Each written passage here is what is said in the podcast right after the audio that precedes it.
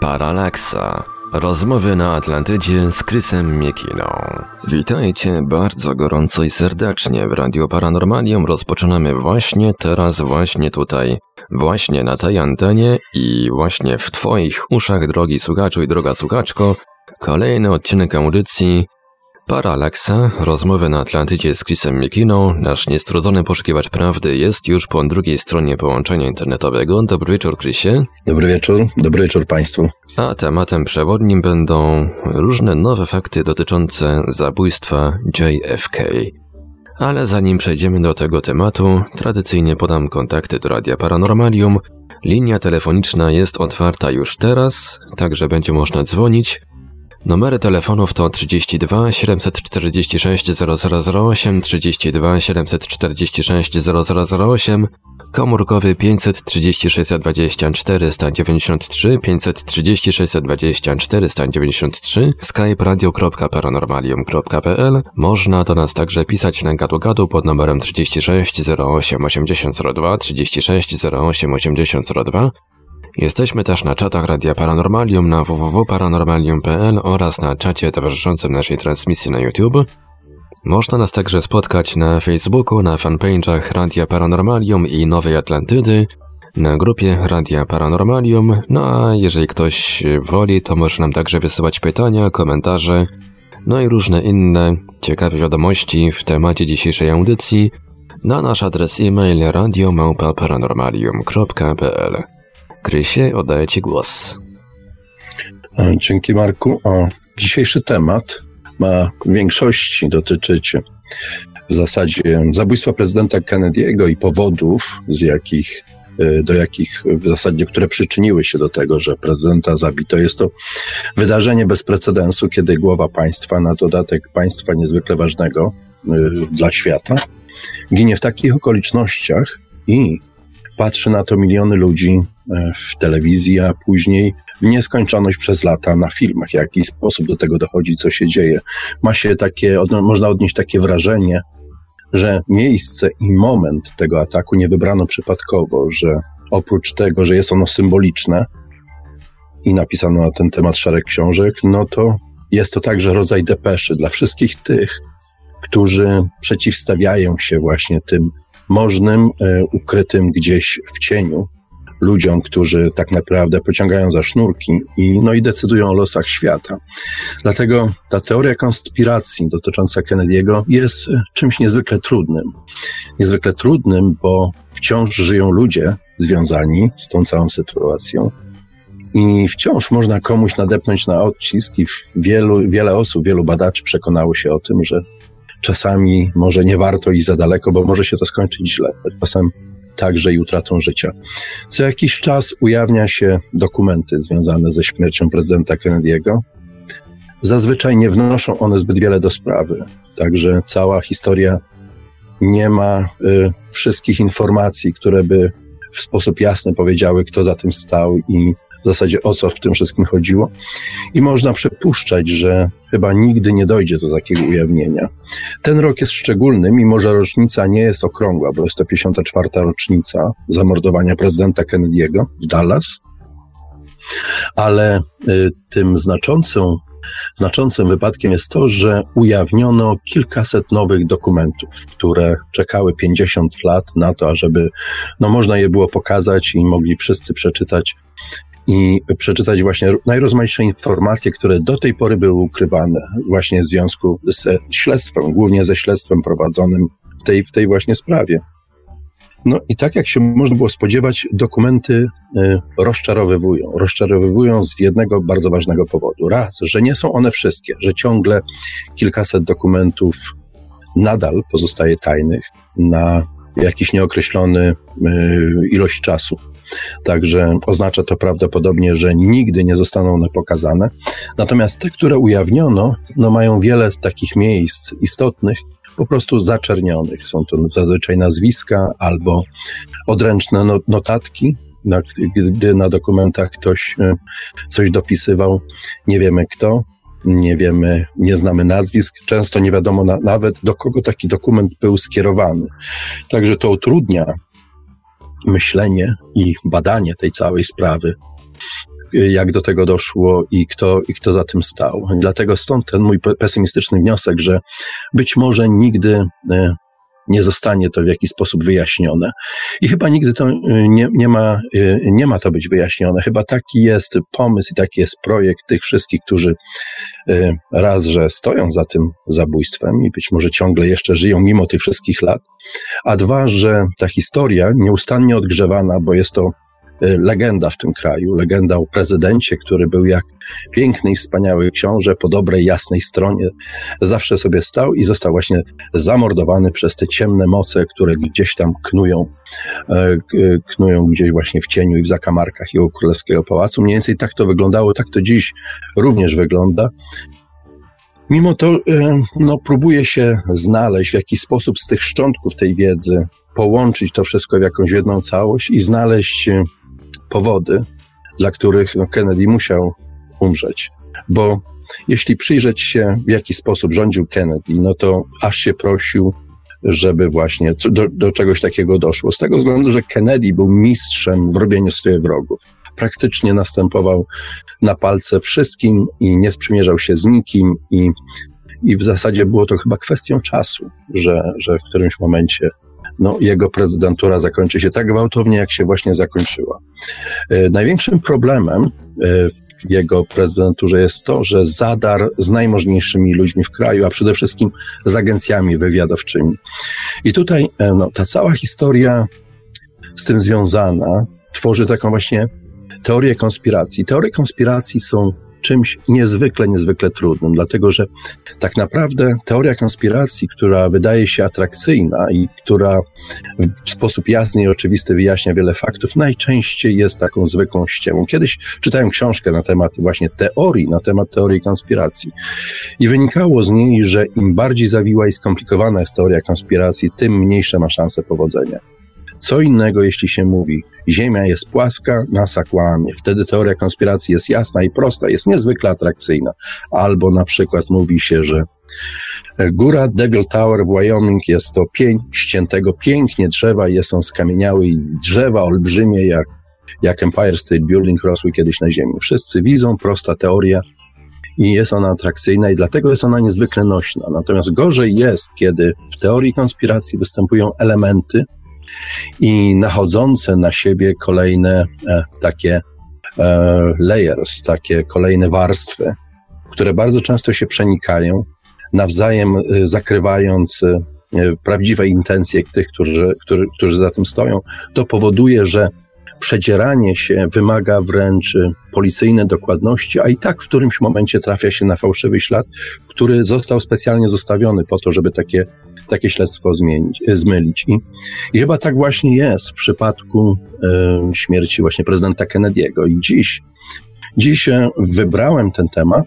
dlatego że być może istnieją przesłanki, które wskażą, co tak naprawdę się stało i w którym momencie prezydent Kennedy przesadził na tyle, że po prostu wydał na siebie wyrok. I e, zaczyna się to w zasadzie, zanim jeszcze on doszedł do władzy, zaczyna się to gdzieś w czasach II wojny światowej, kiedy mm, Amerykanie walczą z Japończykami, rozgrywa się ta potężna II wojna światowa w Europie. I niejaki Allen Dulles rezyduje w Szwajcarii, jest on rezydentem amerykańskiego wywiadu OSS i prowadzi on intensywne pertraktacje z najwyższymi władzami niemieckimi i to w osobie samego Bormana. I kończy się to tak, mówiąc, y, ujmując to wszystko w jakimś, w jakimś skrócie, że tuż po zakończeniu wojny Borman gdzieś znika, nikt nie bardzo na, na, początku potrafi go znaleźć, potem okazuje się, że jest, że jest w Argentynie. Do, z kolei do Stanów trafiają tysiące niemieckich naukowców w ramach operacji Paperclip. Trafiają także e, funkcjonariusze niemieckiego wywiadu razem z, z generałem Geilenem i wieloma innymi wielkimi szyszkami niemieckiego wywiadu. I one są wkomponowywane w ten cały amerykański system, y, generalnie można powiedzieć, obronny. Dlatego, że nawet organizacja OSS, która była organizacją wywiadowczą Stanów Zjednoczonych, zmienia swoją nazwę. Od 1947 roku nazywa się CIA, a Allen Dulles staje się jej dyrektorem. I ta jego dyrektura nad CIA trwa a, aż do czasu właśnie y, prezydentury y, Kennedy'ego. który po prostu wywala go w którymś momencie z roboty i to jest właśnie ten punkt zwrotny. Dales nie jest mu tego w stanie nigdy wybaczyć, zwłaszcza, że Kennedy publicznie mówi, że rozbije CIA na tysiące drobnych kawałków, a na to Dales odpowiedział, że ktoś taki jak Kennedy zachowuje się jak król, a, a umrze jak zwykły człowiek. I tak też się stało. Tak też się stało. Wyrok na Kennedy'ego został e, wykonany w taki sposób, że nawet dziś nie wiadomo jest, kto strzelał z jakiej broni, czy było jeden strzelec, czy tylko, czy było ich więcej. Są uwikłane w to najrozmaitsze osoby i jest to e, właśnie, ten moment jest silnie związany z tym, kiedy tworzy się ta cała historia wokół Kuby, gdzie wygrywa e, Fidel Castro, jest rok 1959, 16 lutego Fidel Castro staje się premierem Kuby. Y, po takiej wyczerpującej partyzanckiej wojnie pokonuje dyktatora, my dziś go nazywamy, nazywamy dyktatorem, który nazywał się Fulgencio Batista, a następnie, mając dookoła samych wrogów, sprzymierzył się ze Związkiem Radzieckim, no i oczywiście Rosjanie zaczęli wspomagać e, Kubę militarnie, a w pewnym momencie nawet budować e, tam swoje instalacje rakietowe. Dla Amerykanów było to absolutnie nie do przełknięcia, że Rosjanie będą mieli swoje bazy tak blisko terytorium Stanów Zjednoczonych i to oczywiście zaogniało całą sprawę. CIA wkroczyło do akcji, ponieważ CIA miało już ogromną wprawę w robieniu najrozmaitszych awantur na świecie. Dokonano zamachu stanu mm, na przykład w Iranie, gdzie po obaleniu, zdaje się, Mossadeka doszedł do władzy e, szach Iranu, który później też zresztą został obalony. E, obalono rząd w Gwatemali, obalono kilka innych e, rządów na, na, na całym świecie I, i tutaj można porównać to, co się dzia, dzieje, to, co się działo i w zasadzie można powiedzieć dalej, że się dzieje w sposobie działania takiego agresywnego organizmu, jakim jest, są Stany Zjednoczone, gdzie tak naprawdę rządzą te agencje wywiadowcze i ludzie, którzy gdzieś są właśnie ukryci w cieniu, których nazwisk często nie, nie znamy, że dzieje się to tak, jakby, jakby właśnie odrodziła się w swojej najgorszej, najbardziej drapieżnej formie ta Wenecja, o której przez dwie audycje tu kiedyś w Paralaksie opowiadałem. Y, nawet podobieństwa są tak silne, że kiedy popatrzymy y, na, na początek, kiedy ta Wenecja powstawała i, i stworzyło je 12 rodzin, magiczna liczba, 12 rodzin stworzyło Wenecję, 12 apostołów stworzyło chrześcijaństwo, 12 rycerzy Okrągłego Stołu stworzyło zupełnie nową sytuację w poszukiwaniu Grala i tak dalej, i tak dalej. Także ta dwunastka jest ciągle taką liczbą, która mm, praktycznie ustala jakiś pewien określony cel i jest bardzo, bardzo zaborcza. W Stanach było ta organizacja Majestic 12, y, Organizacja na poły legendarna, dlatego że według wielu dokumentów Y, uważa się, że takie, taka organizacja nigdy nie istniała, że została stworzona wyłącznie na potrzeby dezinformacji. Ale myślę, że jeśli przyjrzeć się temu, w jaki sposób działa ten amerykański tak zwany deep state, gdzie właśnie funkcjonują te wszystkie osoby, które, które działają z cienia, z ukrycia, bez podawania, bez pokazywania się w świetle rampy, bez zajmowania jakichś ważnych stanowisk, a jednocześnie jest, są one zdolne, takie osoby, podejmować decyzje, które mają światowe wręcz konsekwencje, no to na tej podstawie można stwierdzić, że coś takiego rzeczywiście mogło, mogło zaistnieć. Zwłaszcza, że w przypadku Dalesa był on e, najczęściej określany w tego typu dokumentach jako NJ1, czyli najważniejsza osoba tej całej organizacji Majestic 12. I to był, był właśnie ten początek tego, tego Deep State, w przypadku Kuby organizowana była oczywiście kontrrewolucja, gdzie CIA było bardzo, bardzo mocno uwikłane. Została, była tam nadbudowana w Stanach tworzona specjalna mm, brygada kubańskich tych kontrrewolucjonistów, którzy mieli dokonać inwazji Kuby. I rzeczywiście tak, tak się stało. Inwazja została dokonana w tej niesławnej Zatoce Świn. Okazało się, że Castro postawił się bardzo, bardzo ostro i zaczął już e, po kilku dniach wygrywać. W zasadzie w trzy dni było po całej tej inwazji. Castro pokonał tych, tych najeźdźców. E, Kennedy powstrzymał wówczas całą tą akcję, ale wojsko amerykańskie w jakiś sposób, nie wiadomo, z niewiadomych przyczyn go nie posłuchało. Dales wydał rozkaz, że cele na Kubie mają być bombardowane przez bombowce Kennedy przestraszył się wówczas, że doprowadzi to do otwartego konfliktu ze Związkiem Radzieckim. No i wtedy właśnie wywalił Dalesa z roboty. No i tym samym on sobie właśnie w ten sposób, no niestety, zapewnił swoją dalszą, krótką już prezydenturę, bo tak jak powiedziałem wcześniej, Dales mu tego nigdy nie wybaczył. A zwycięstwo w Zatoce Świń uczyniło Castro bohaterem i zacieśniło oczywiście te związki y, Kuby ze, zwią y, ze Związkiem Radzieckim. I doprowadziło to w przyszłości do jednego z największych kryzysów w czasie trwania zimnej wojny, która mało brakowało, zamieniłaby się w wojnę gorącą i być może dziś nie mielibyśmy okazji w ogóle o tym rozmawiać. Na szczęście jednak do tego, do tego nie doszło. W jaki sposób nie tylko możliwość takiej wojny została zażegnana, ale zaczęło następować ocieplenie i to takie dość radykalne ocieplenie. Prezydent Kennedy był człowiekiem, który był ze wszechmiar kimś absolutnie niekonwencjonalnym. I nawet w sposobie rządzenia doszedł do wniosku, że być może jest już czas najwyższy, żeby porzucić polityczne wyrachowanie, porzucić polityczne gry i znaleźć inny sposób, w jaki można nie tylko rządzić światem, ale budować w ogóle przyszłość tego świata, przyszłość Ziemi. I to właśnie wówczas doszedł do wniosku, że zamiast ścigać się w tym beznadziejnym wyścigu zbrojeń, w tym pochłaniającym olbrzymie fortuny i istnienia ludzkie, wyścigu w przestrzeń kosmiczną, być może lepiej jest to wszystko robić razem. I dlatego zaczął przeprowadzić takie bardzo bezpośrednie rozmowy z z, przede wszystkim wówczas z Chruszczowem i z ludźmi wokół Chruszczowa. No i znalazł w nich no, dość mocno zainteresowanych słuchaczy. I rzeczywiście powstał pomysł, żeby nawet y, stworzyć amerykańsko-rosyjską czy radziecką wówczas wyprawę na Księżyc gdzie no, dziś nie mielibyśmy problemu, czy Amerykanie byli na Księżycu, czy jest to tylko teoria konspiracji. Także do tego doszło i oczywiście NATO, ten amerykański Deep State, nigdy nie mógł y, pozwolić. Dlatego, że to, w jaki sposób patrzył Dulles i jego brat, a także inni, którzy byli związani y, z tym, y, z tym właśnie rządem z kurtyny, absolutnie byli zdecydowani na swoją własną dominację. I tylko oni mieli być tymi, którzy będą rządzić światem, z nikim nie chcieli się tą, tą władzą w żaden sposób dzielić. I tym, tym punktem największym niezgody, jak się okazuje, i do takich wniosków dochodzę po mm, przejrzeniu tych większości tych dokumentów, które zostały ujawnione. Jest to, ma to silny związek właśnie z UFO.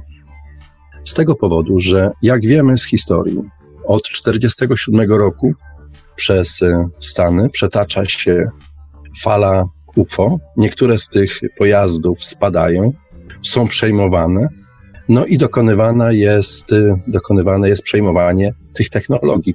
Dziś nie, nie do końca wszyscy się zgadzają, czy to, co spadło, jest to UFO z innej planety, a jeśli nawet tak, czy to, co spadło, nie jest czasami czymś w rodzaju konia trojańskiego, że nie jest to jakąś być może formą nawiązania kontaktu z człowiekiem, podesłaniem czegoś takiego, jak latający spodek, z, nawet czasami z jakąś załogą, po to tylko, żeby zobaczyć, jakie są intencje człowieka i czy można ewentualnie na nich w przyszłości y, polegać. I być może, nawet jeśli brzmi to jako dość, y, powiedziałbym, egzotyczna, interesująca forma kontaktu, to niektórzy bardzo poważnie coś takiego zakładają, że, że właśnie niekoniecznie musiało to być, musiało to być coś, co z jakiegoś powodu rzeczywiście spadło, uległa awaria, było to coś, co zostało po prostu na Ziemię przysłane. I było to formą depeszy, ale która została źle odczytana i zaczęto rozbierać te spotki na części pierwsze. No i oczywiście e, wyszukiwać w nich najrozmaitszych technologii, a wiadomo, że taka technologia, wejście w jej posiadanie spowoduje no, przewagę, a na końcu oczywiście da pełną i absolutną władzę nad, no, nad resztą świata. A, a y, w tym czasie, kiedy Kennedy zorientował się, jak wygląda ta sytuacja z UFO, postanowił Rosjanom przekazać praktycznie wszystkie informacje na ten temat, na, wszyscy, na, na temat wszystkich spotkań amerykańskich z UFO, a także, a może nawet i przede wszystkim, informacje, gdzie doszło do sytuacji, kiedy doszło do jakiegoś zatargu z UFO, że sytuacja była niebezpieczna, że mogła się nawet wymknąć spod kontroli. Kennedy zakładał, że na podstawie doświadczeń przekazanych Rosjanom przyszła taka wyprawa na Księżyc czy w inne rejony wszechświata, będzie mogła z takich właśnie doświadczeń korzystać, bądź wypracuje metodę, w jaki sposób reagować na właśnie na zachowujące się agresywne UFO. No i to oczywiście też nie zostało e, e, zbyt dobrze przyjęte. Dwa, dwa ostatnie dokumenty zostały wysłane na 10 dni przed śmiercią Kennedy'ego. Jeden z nich właśnie został wysłany do dyrektora CIA, Kona, który był mm, człowiekiem, e, który zamienił na tym stanowisku Alana Dalesa. Także był to taki typowy biurokrata. Miał on y, przede wszystkim przedstawić raport na temat tych wszystkich wydarzeń związanych z UFO, które miały być na scenie przekazane Rosjanom. Natomiast drugi dokument był dokumentem, który został wysłany do dyrektora NASA. I właśnie ten dokument miał, mm, miał w jakiś sposób rozpocząć ten proces wymiany informacji z Rosjanami. Także y, Kennedy oczekiwał, że do tego wszystkiego dojdzie w następnym roku, gdzieś około lutego. Oczywiście nigdy tego nie doczekał, bo 10 dni później był już człowiekiem martwym. Także tak się skończył, skończył pomysł niekonwencjonalnego sposobu y, rządzenia, prowadzenia polityki światowej, zwłaszcza kiedy przewodzi się mocarstwu. I jednocześnie była, był to rodzaj właśnie depeszy dla tych wszystkich, którzy mieliby inne pomysły, którzy chcieliby naśladować przyszłości Kennedy'ego, którzy chcieliby szukać jakiegoś otwarcia, no to jest to, jest to depesza, która pokazuje, jak taki człowiek kończy. I tak właśnie skończył Kennedy. Oczywiście rozpoczęło się śledztwo w tej sprawie. To śledztwo, można powiedzieć, praktycznie nieustannie trwa do dziś. Zabierały się na początku za to różne komisje, różne instytucje rządowe. Jedną z takich pierwszych komisji była komisja e, niejakiego Garrisona. I jak się okazuje, była to jedna z tych grup śledczych, która przeprowadziła chyba najlepsze, najbardziej dokładne śledztwo. Jest to bardzo interesujące z jednego szczególnie powodu. Dlatego, że Garrison był człowiekiem, który pracował przez długi czas w FBI i jego nawyk do prowadzenia bardzo metodycznej pracy i wyciągania wniosków był na tyle, na tyle e, doskonały, że dzięki temu stworzyła się sieć najrozmaitszych nazwisk uwikłanych w całą tą sprawę Kennedy'ego. I kiedy przestudiujemy te wszystkie nazwiska, kiedy ustawimy je właśnie na tej planszy z teorią konspiracji i połączymy je ze sobą, stworzy ona no, niezwykle skomplikowany wzór. I, I między innymi dlatego chyba taka teoria konspiracji nigdy nie będzie miała szans na, na żadne powodzenie, nigdy nie będzie zaakceptowana na, dla ludzi, bo jest ona po prostu zbyt, zbyt skomplikowana zbyt skomplikowana, zbyt dużo ludzi, zbyt dużo najrozmaitszych powiązań. Na przykład e, są takie historie, kiedy Dallas został wyrzucony z, jako, jako dyrektor CIA i z, razem z nim zostało wyrzuconych kilku jego poddyrektorów, ludzi, którymi władał, a którzy zajmowali y, znaczące stanowiska właśnie w tej całej organizacji. Jeden z nich, jak się okazało, miał brata, który był majorem y, Dallas, miejsca, w którym zginął Kennedy.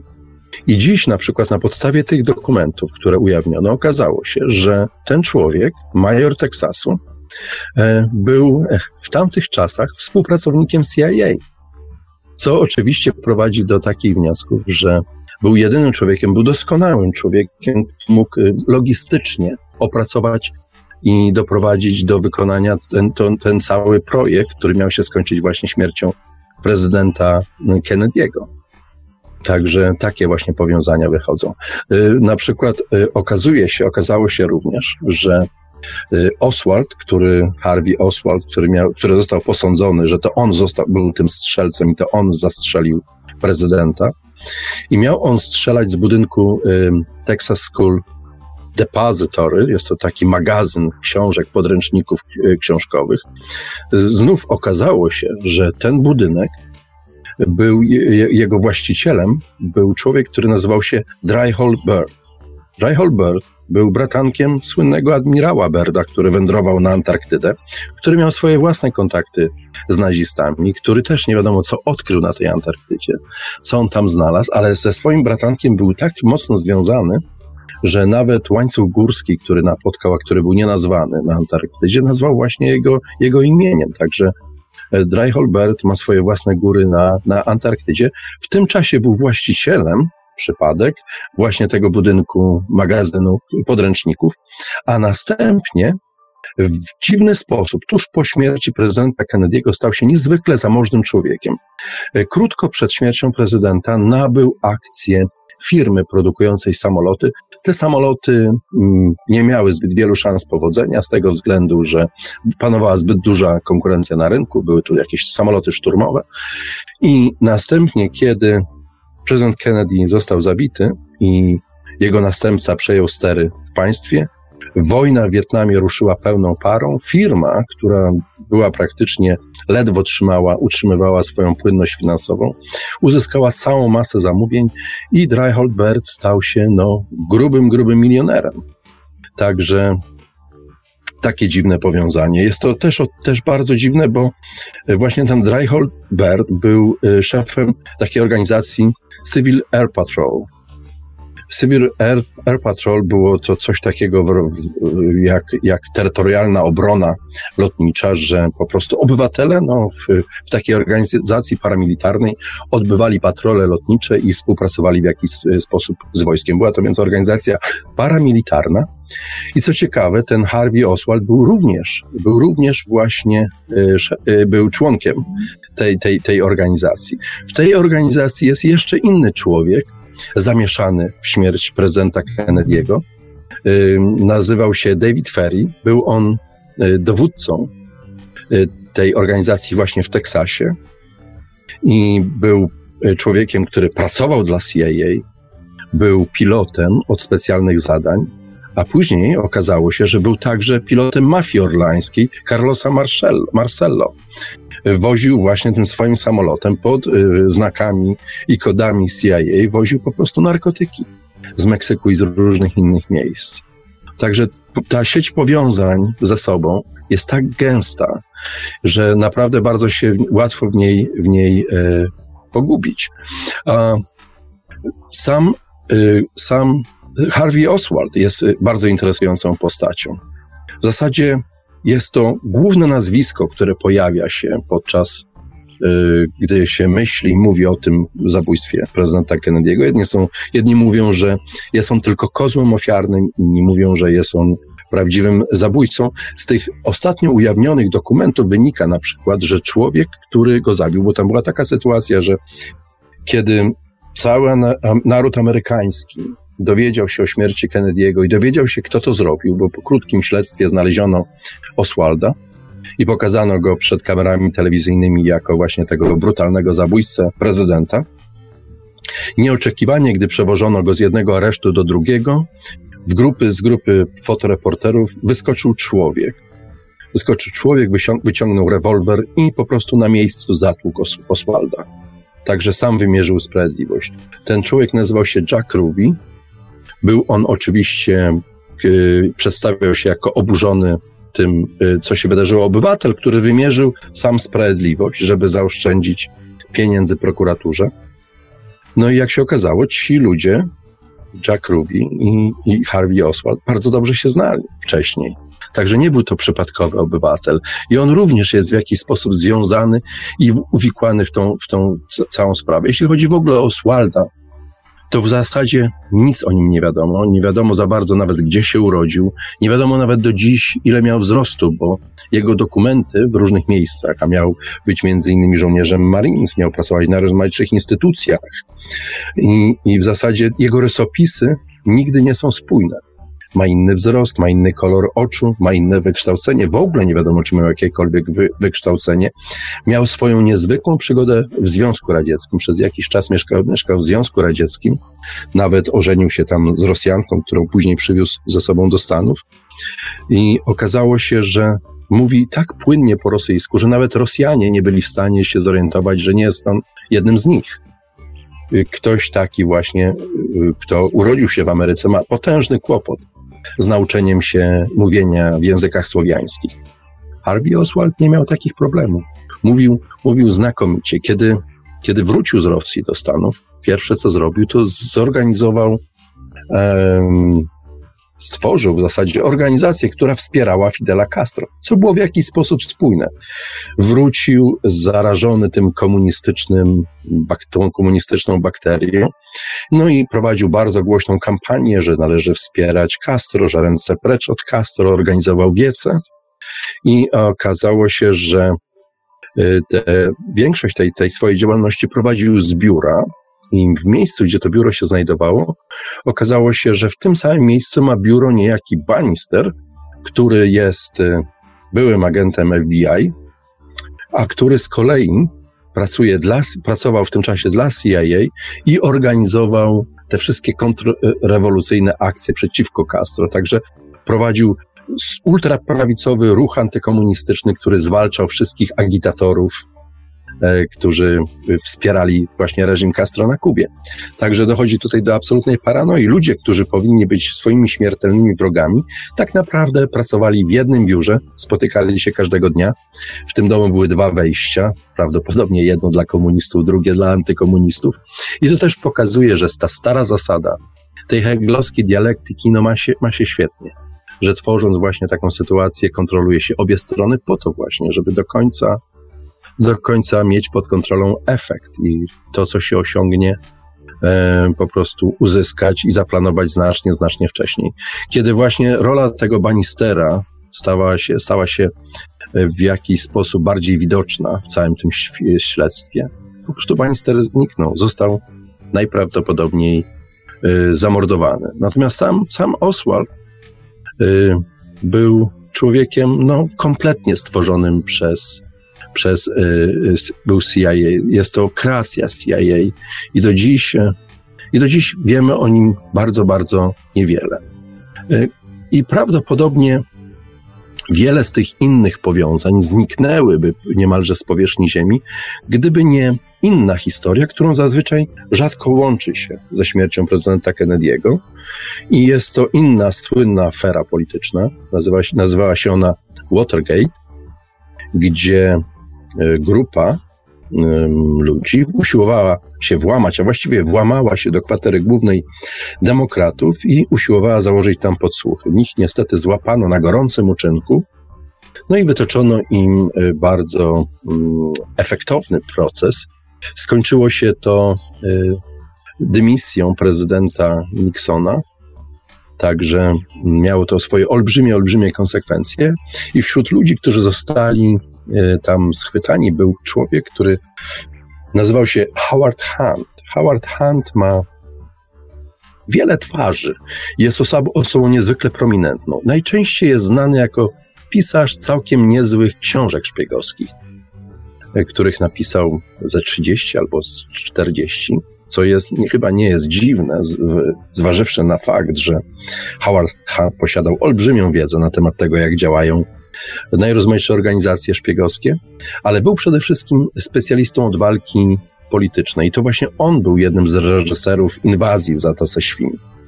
Między innymi to właśnie Hunt y, y, obalił praktycznie osobiście rząd w Gwatemali, używając najrozmaitszych intryg politycznych i doprowadzając do, do zamachu stanu i powołania do władzy prezydenta, który sprzyjał nie tyle Stanom Zjednoczonym, co sprzyjał przede wszystkim polityce tej wewnętrznej, tego deep state i właśnie agencji, które, które ten deep state y, chroniły.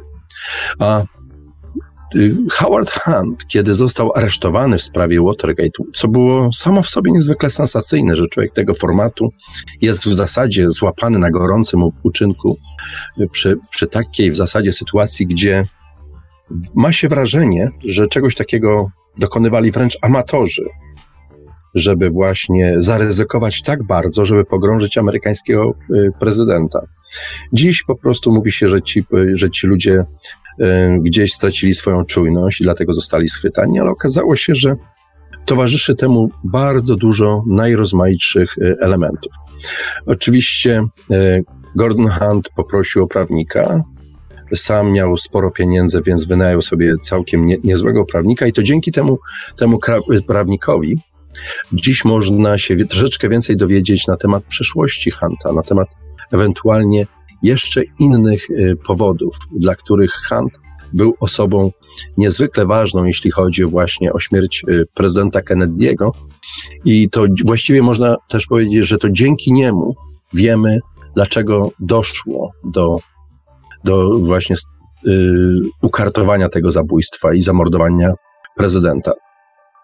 Przede wszystkim prawnik, który podjął się obrony Hunta wówczas, czasie tej sprawy Watergate, był ciekaw, dlaczego w ogóle czego szukano w tej kwaterze głównej demokratów. No bo oczywiście, je, je, jeżeli mm, chce się szukać jakichś, jakichś dokumentów, no to przy takim ryzyku musi to być powód niezwykle ważny.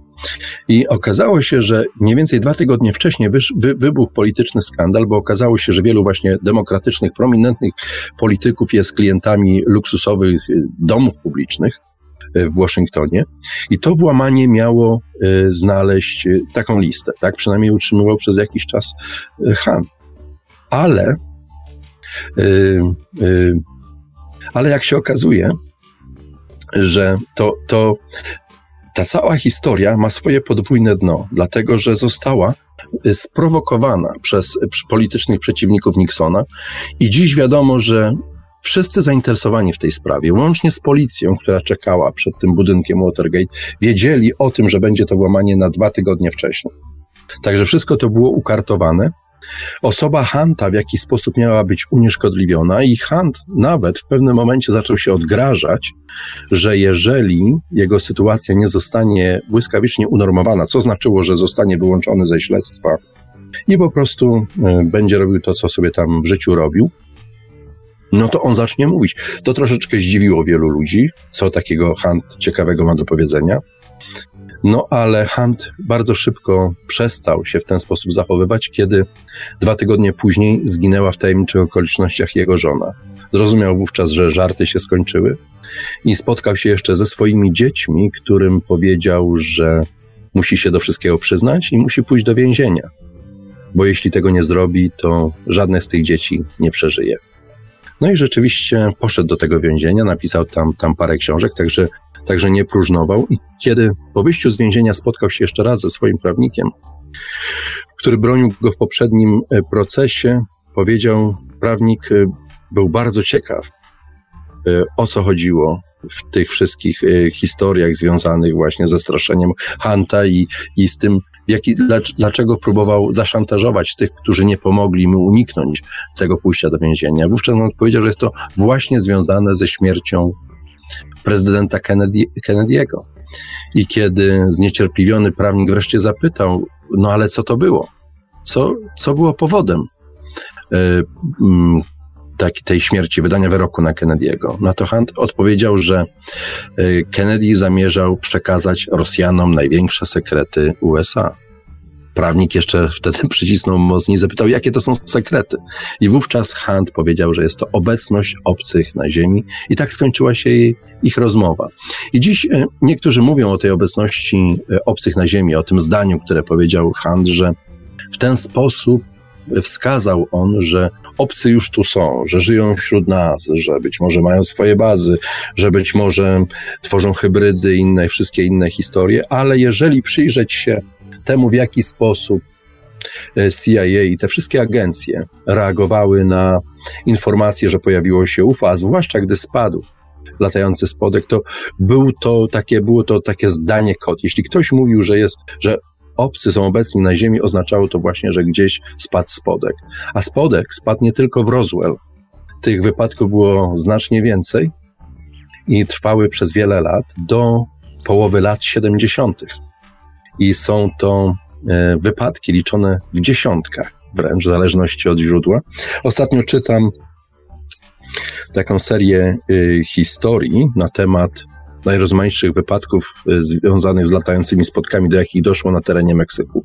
I są one rzeczywiście zdumiewające i są tak interesujące, że no swoją atrakcyjnością przewyższają to, co się wydarzyło w Roswell. Na przykład historia z 74 roku, kiedy latający spodek spada na teren Meksyku I e, pilot, który widzi to, pilot myśliwca, który obserwował cały ten wypadek, obserwuje, gdzie ten spodek spada, niestety nie może nad nim krążyć, bo kończy mu się paliwo, wraca na lotnisko i tam dostaje rozkaz, że ma zostawić samolot i, i w zasadzie się tym już więcej nie zajmować. Jest bardzo uparty, bierze, e, wypożycza awionetkę z lotniska, jest pułkownikiem, więc nie ma z tym problemów.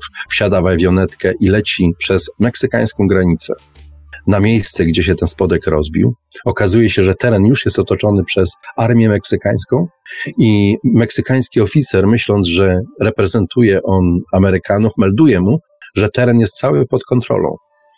I okazuje się, że po prostu armia meksykańska zostaje, została wynajęta przez Amerykanów do osłonięcia tego miejsca. Oni już nie pracują dla rządu meksykańskiego w tym momencie, nie pracowali, a pracowali właśnie dla Amerykanów. I wkrótce po tej całej historii pojawiły się amerykańskie śmigłowce, które zabrały ten spodek i odleciały gdzieś właśnie w stronę Teksasu, a, później Atlanty. Także takich historii jest znacznie więcej. E, naliczono nawet, że samych ciał znaleziono ponad 130, nie kilka, ponad 130 rozmaitych ciał.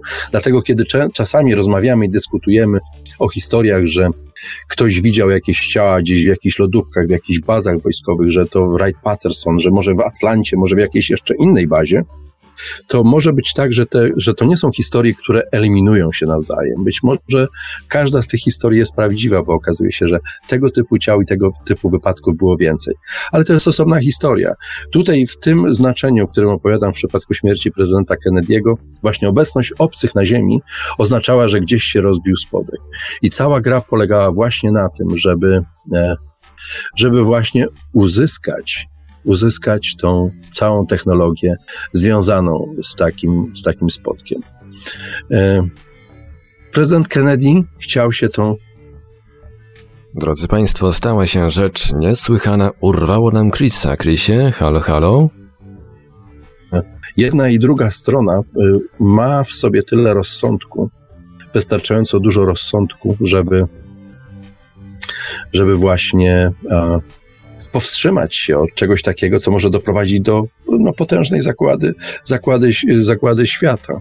I kiedy szuka się gdzieś właśnie, gdzie w tym deep state jest ta zakorzeniona ta, ta antyrosyjskość i ta niechęć współpracy z Rosjanami, oprócz tego, że oczywiście Rosjanie wówczas reprezentowali komunizm, czyli ideologię kompletnie wrogą e, dla Ameryki, no to do tego dochodzą ci wszyscy niemieccy y, naukowcy, którzy sami, wielu z nich, e, wychowywało się właśnie na tym antykomunistycznym i anty, anty, na antyrosyjskiej propagandzie i oni również nie szukali żadnego kontaktu z Rosjanami i traktowali, e, i traktowali Rosjan jako właśnie wrogów.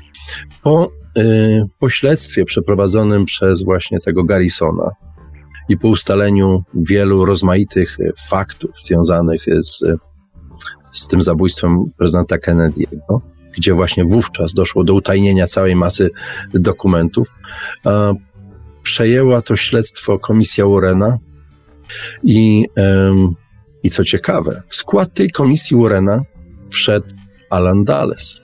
Wszyscy wiedzieli, że Alan Dulles był śmiertelnym wrogiem Kennedy'ego.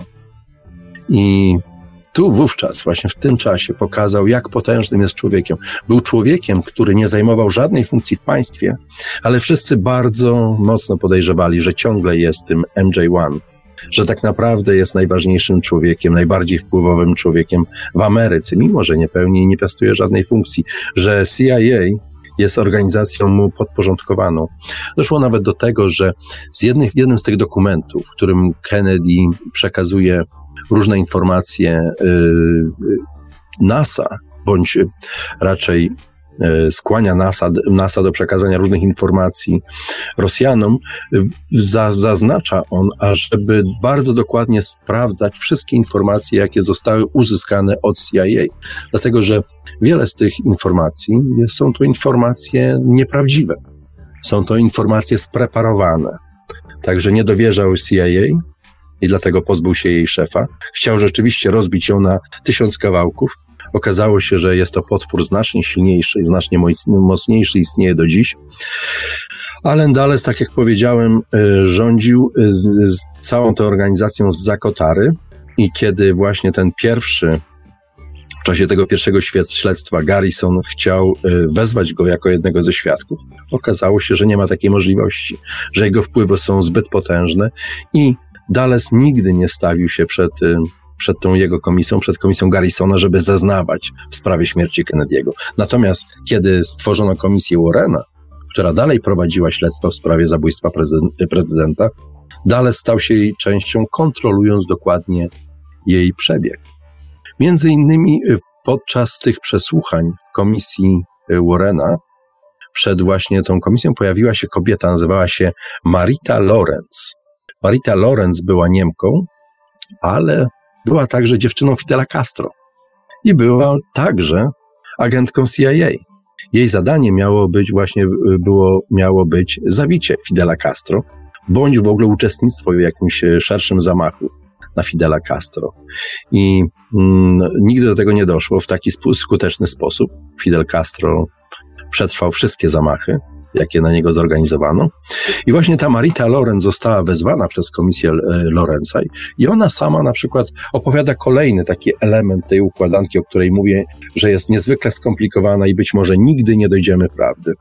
Opowiada o dniu, w którym była, w którym zginął prezydent i jechała samochodem właśnie do Dallas.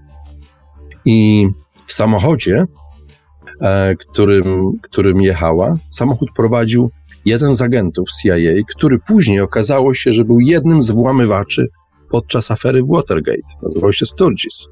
I pojechali e, do Dallas po to, żeby odebrać większą sumę pieniędzy od paymastera, czyli skarbnika CIA, który miał być w jakimś e, dobrze zakonspirowanym mieszkaniu. I tym skarbnikiem okazał się nie kto inny, a właśnie ten Hunt, o którym mówiłem wcześniej, który również jest, został w jakiś sposób uwikłany w tą aferę Watergate i, no i trafił w związku z tym także do, do więzienia. Także jest to interesujące, bo kiedy poszukać, spróbować znaleźć nazwiska, nazwisko Hunta z tego czasu, kiedy zginął prezydent Kennedy, okazuje się, że za każdym razem, gdy gdzieś pojawia się jego nazwisko, to ten dokument ciągle jest utajniony. Uważa się, że jest jeszcze co najmniej 300 takich dokumentów, gdzie ich waga i informacje w nich zawarte, które mimo, że to dotyczą zbrodni, jaką dokonano 54 lata temu, do dziś nie może być ujawnione. Czy będzie kiedykolwiek ujawnione? No, trudno, trudno o tym powiedzieć. Nikt nie ma pojęcia, czy zostanie to ujawnione. Najprawdopodobniej nie. Najprawdopodobniej już te akta na dobre zaginą. Nie wiadomo nawet, y, czy te, które zostały ujawnione, które są prawdziwe, które są spreparowane, a wiele z nich, które, y, które niby ujawniono, ma właśnie te zaczarnione miejsca, że najważniejsza część, ta decydująca informacja, która być może coś zmieniłaby w próbie zrozumienia tego, co wydarzyło się 54 lata temu, no, jest, ciągle, jest ciągle tajna i prawdopodobnie prawdy na ten temat się nigdy nie dowiemy. Natomiast wszystkie dokumenty, w których uczestniczył, w których pojawiało się nazwisko Hunta, do dziś są absolutnie poza zasięgiem. Także nie wiemy, co robił, kiedy w dniu, w którym zamordowano prezydenta Kennedy'ego i nie znamy też jego roli. Czy była to istotna rola, czy, czy może mniej istotna nie ma, nie, nikt nie ma na ten temat pojęcia. To pokazuje właśnie komplikację związaną ze śmiercią prezydenta Kennedy'ego, o ile dla Amerykanów, dla których jest to część historii e, poszukiwania i, i sposób zrozumienia tej, tego, tego, co się wydarzyło, jest, jest fascynujący, bo to jest to ich kraj. Są to ludzie, których, których oni sami pamiętają z przeszłości, bądź pamiętają ich rodzice. Siłą rzeczy, naturalny, naturalna kolej rzeczy przemawia za tym, że jest to temat interesujący. Tak samo jak dla Polaków, super interesującą sprawą jest to, co wydarzyło się w Smoleńsku i kulisy tej, tej, tego, tego wypadku, czy tego raczej zamachu, do jakiego tam doszło. Także te wszystkie niuanse powodują, że tego typu teoria konspiracji jest zrozumiała dla bardzo ograniczonej liczby osób, a nawet dla tych, którzy rozumieją gąszcz e, tych wszystkich faktów. I ich olbrzymie przemieszanie sprawia, że obraz wraz z upływem czasu staje się coraz mniej czytelny. Wydawałoby się, że już nic nie powinno nas oddzielić od tej prawdy, gdy tymczasem ciągle istnieją bardzo, bardzo poważne przeszkody.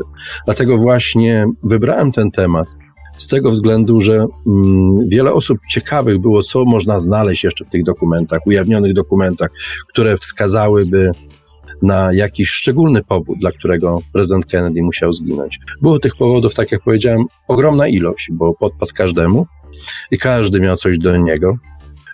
Problem na tyle duży, żeby, że mógł się skończyć śmiercią prezydenta, ale z tej całej ilości, z tej całej masy papieru i z tej całej masy domysłów, jedno staje się szczególnie właśnie y, jasne, a mianowicie to, że głównym powodem, dla którego zdecydowano się dokonać zamachu na prezydenta akurat tego dnia i w tym miejscu był fakt, że prezydent chciał ujawnić informacje na temat obcych. Chciał poinformować o tym świat, chciał powiedzieć światu, że istnieją technologie przejmowane z latających spotków i chciał się tą technologią dzielić. Dzielić nawet z, ze swoimi śmiertelnymi wrogami, którym, w których wierzył, że staną po jego stronie. Mam na myśli tu oczywiście Rosjan. I ten sentyment przejawia się, przejawiał się chociażby y, y, trochę później w tym, co powiedział Reagan do Gorbaczowa, mówiąc mu, że gdybyśmy stanęli wobec zagrożenia z zewnątrz, z pewnością bylibyśmy zjednoczeni. I Gorbaczow wówczas potwierdził, że wszystkie te y, problemy, które dzielą oba kraje, nie miałyby żadnego znaczenia wobec jakiegoś wspólnego wroga. Pierwszą taką wizję miał, miał Kennedy i był takim romantycznym bohaterem, który został właśnie złożony na tym ołtarzu prawdy. Chciał, y, żeby świat wyglądał lepiej, może dlatego dziś jest taką postacią legendarną, ale pokazuje też, że nawet w najczarniejszych czasach ciągle istnieje szansa, że pojawi się ktoś, kto zdecyduje się mimo wszystko wyłamać, wyłamać się z, z tych wszystkich układów i, i spróbować y, rzucić na szale no, wszystko, co ma i powiedzieć światu prawdę.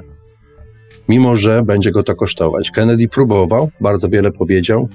Jego prezydentura skończyła się przedwcześnie, dlatego przeszedł do legendy. Przy okazji, niestety, zabrał ze sobą kilka osób. Jedną z nich była Marilyn Monroe, którą, jak wiecie, bardzo lubię z dawnych, z dawnych czasów. Są to te wszystkie filmy, które grała i piosenki, które śpiewała, do tej pory są, są moje ulubione. Mam do niej po prostu rodzaj takiej ogromnej, ogromnej sympatii, e, jako właśnie do aktorki, do artystki. Natomiast y, w życiu swoim prywatnym prawdopodobnie to wszystko było wiele bardziej skomplikowane. Jak wiadomo, prezydent Kennedy miał romans z Marilyn Monroe, który był bardzo burzliwy. Miał też romans z Marilyn Monroe i jego brat. I kiedy y, Marilyn Monroe zmarła, a zmarła teoretycznie z tego powodu, że przedawkowała środki nasenne, to dziś, y, kiedy bada się tę sprawę, wychodzą oczywiście kolejne dokumenty. Nie mają one takiej wagi jak w przypadku prezydenta Kennedy'ego, ale okazuje się, że przez to, że Marilyn Monroe była zbliżona do tych wszystkich kręgów władzy amerykańskiej, do tych najwyższych kręgów władzy, istniała możliwość, że miała dostęp do różnych tajnych informacji. W związku z czym praktycznie wszystkie miejsca, które odwiedzała, wszystkich znajomych, które miała, miejsca te były nafaszerowane różnymi mikrofonami, które po prostu i wszystkie rozmowy były nagrywane, te, te, te osoby były kontrolowane. I dlatego dziś wiemy, że mm, Marilyn Monroe któregoś dnia została zabrana przez prezydenta Kennedy'ego na wycieczkę i była to wycieczka do jednej z tajnych baz amerykańskich. Nie powiedziane jest tam, jaka to była baza amerykańska. Można ewentualnie przypuszczać, że była to strefa 51. I właśnie w tej strefie 51 Marilyn Monroe razem z prezydentem oglądała właśnie te pozaziemskie istoty w rozbitym spotku, który tam właśnie prze, przewieziono. I kiedy doszło do tych burzliwych rozstań, najpierw z prezydentem, później z jego bratem, Marilyn Monroe, wściekła na taki rozwój sytuacji, chciała zwołać kon konferencję prasową, no i powiedzieć światu, kim byli obaj ci bracia, jakie tajemnice kryją i chciała o tym wszystkim opowiedzieć, co widziała w czasie, kiedy była na takie wycieczki zabierana i ewentualnie, kto wie, może jeszcze jakieś inne informacje, które były niedostępne dla przeciętnego śmiertelnika. No i do tego nigdy nie doszło. Na dwa dni przed taką konferencją Marilyn Monroe już więcej się nie obudziła i tragicznie zakończyła w ten sposób swoje życie, pokazując jeszcze raz, yy, z jak okrutną maszyną miała do czynienia jak bardzo naiwna była, wierząc, że coś takiego jej się uda kiedykolwiek komukolwiek powiedzieć. Także w sposób w sumie pośredni stała się ofiarą tego ujawnienia, którym, do którego co jakiś czas wracamy. I stała się ofiarą nie tylko namiętności prezydenta Kennedy'ego, jego brata i całej jego politycznej pasji, jaką posiada do tego, żeby stworzyć świat lepszy, ale także stała się ofiarą właśnie tego, że, że chciała opowiedzieć wprost o UFO, była jego bezpośrednim świadkiem i to w sposób być może absolutnie bezpośredni, jaki, o jakim każdy z nas marzyłby, żeby czegoś takiego dostąpić. No ale się to niestety nie udało.